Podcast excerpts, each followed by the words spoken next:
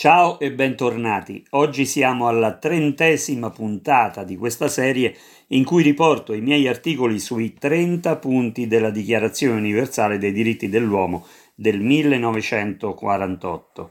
Ricordo che gli articoli originali si trovano sul mio blog e sul sito di informazione alternativa attivismo.info, mentre per capire il perché di questa versione audio potete sentire il primo episodio di presentazione. Oggi commentiamo uno degli articoli più importanti e delicati per il riconoscimento della proprietà intellettuale di ogni espressione individuale, creativa e per la comunità stessa, che si nutre e beneficia di questa manifestazione. E siamo così all'articolo 27. Ogni individuo ha diritto di prendere parte liberamente alla vita culturale della comunità di godere delle arti e di partecipare al progresso scientifico e dai suoi benefici. Ogni individuo ha diritto alla protezione degli interessi morali e materiali derivanti da ogni produzione scientifica, letteraria e artistica di cui egli sia autore. Il fatto che la Dichiarazione universale si debba occupare di questo particolare aspetto credo sia chiaro e indiscutibile. Non si può pensare di riconoscere, attuare e difendere la libertà e la dignità dell'uomo senza occuparsi della sua attività creativa, sia per l'ambito della creazione vera e propria, sia per quello della partecipazione ad essa, anche solo come fruitore. Questo articolo è inevitabilmente collegato con altri diritti umani già trattati, di seguito linkati nei rispettivi numeri, a partire dal 18 e 19 relativi alla libertà di pensiero, coscienza ed espressione, che ne costituiscono premessa necessaria. Con tutta evidenza questo articolo è anche connesso ai cinque precedenti, più precisamente con il 22 relativo alla sicurezza sociale, necessaria al libero sviluppo della nostra personalità, con il 23 del diritto al lavoro, senza il quale può essere difficile prendere parte alla vita culturale e o godere delle arti, con il 24 per il diritto al riposo e svago necessari a disporre di un tempo adeguato e proficuo per godere del presente diritto, con il 25 per un tenore di vita sufficiente e necessario per goderne, infine con il fondamentale diritto numero 26 relativo all'istruzione, forse il diritto connesso più importante in questo caso, perché essenziale per il completo sviluppo della personalità e senza il quale si avrebbe una vita culturale e sociale più povera ed un progresso incerto o monco della piena e consapevole partecipazione di ogni cittadino. Per tutto ciò il diritto in questione è, se vogliamo, uno di quelli che rappresentano maggiormente l'anima della Dichiarazione universale e, a ben vedere, anche dei cosiddetti diritti sociali. Infatti la sua realizzazione in un quadro parimenti attuativo dei collegati, come qui espresso, sviluppa e protegge la finalità creativa individuale e collettiva della Dichiarazione universale, ci indirizza ad un mondo migliore, più libero e consapevole, più elevato materialmente e spiritualmente. Al contrario, la realtà del mondo globalizzato ci parla di una sicurezza sociale in progressiva diminuzione, dove già parzialmente attuata o assai carente nelle economie emergenti, di un lavoro decente non facilmente disponibile dopo il boom dei passati decenni, tranne per alcuni paesi in possesso di monete sovrane, con un forte intervento statale, di tenori di vita in contrazione nel mondo industrializzato ed in relativa crescita per quelli emergenti, che vedono però aumentare altre contraddizioni.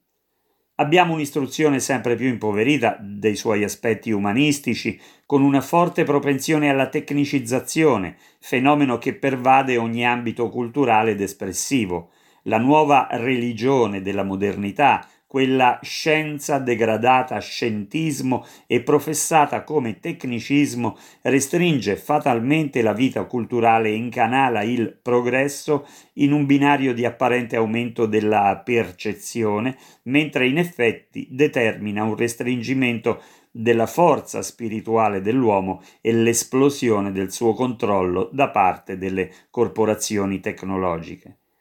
Lo scopo di questa trattazione dei 30 diritti umani mi impone quanto appena espresso. Inoltre, come per le violazioni e le non attuazioni relative ad altri articoli, credo occorra denunciare tutto il sistema globalizzato in cui la politica e gli stati, ormai quasi del tutto ex sovrani, passano in second'ordine rispetto ai voleri e alle direttrici delle corporazioni globali.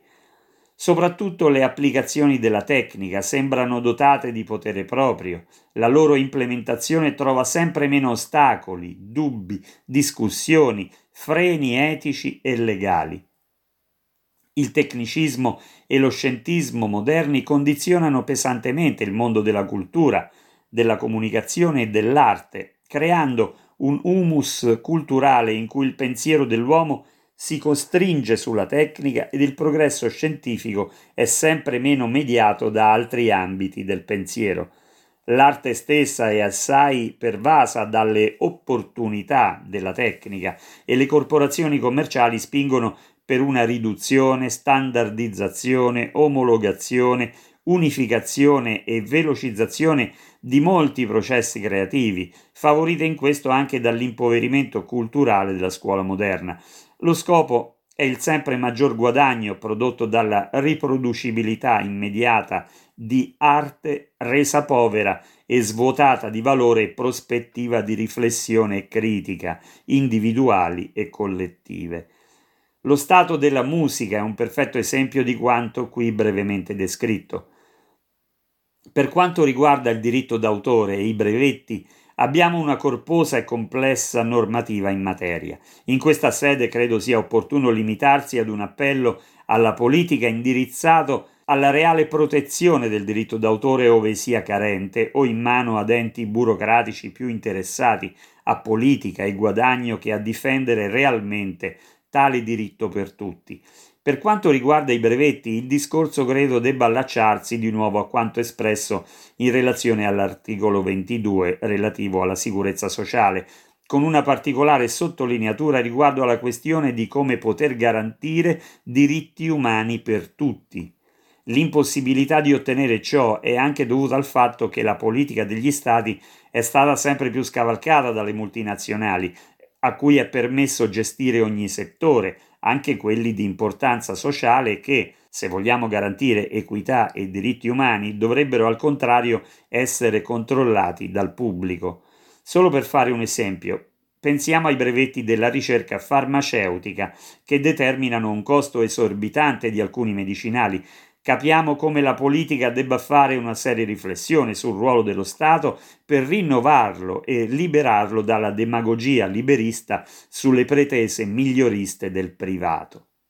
La necessità di diritti umani per tutti investe ogni ambito, culturale, artistico e politico. Facciamone ragione di vero progresso liberando la cultura da forzature ideologiche di varia natura per ridare ad un nuovo cittadino consapevole i mezzi culturali e politici per realizzare delle comunità libere, dignitose e responsabili.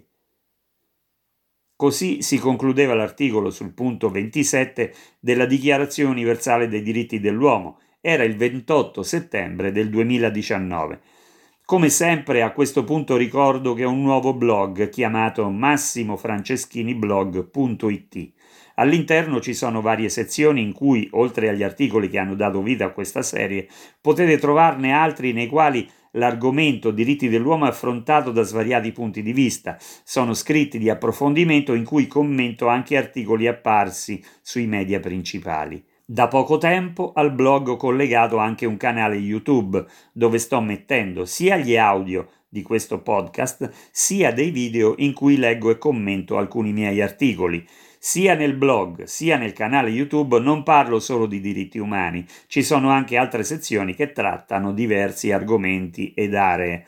In rete potete trovare il mio libro, che è un programma politico ispirato ai 30 diritti, intitolato Linee guida per l'attuazione dei diritti umani. Spero che quanto ascoltato sia di vostro interesse e vi porti a condividerlo con i vostri amici. Un caro saluto e a presto. Qui è Massimo Franceschini e questo è I diritti umani e lo stato della civiltà. Facciamo chiarezza sui nostri valori e su quelli dell'Occidente. Un nuovo pensiero politico può anche aiutarci a vivere meglio.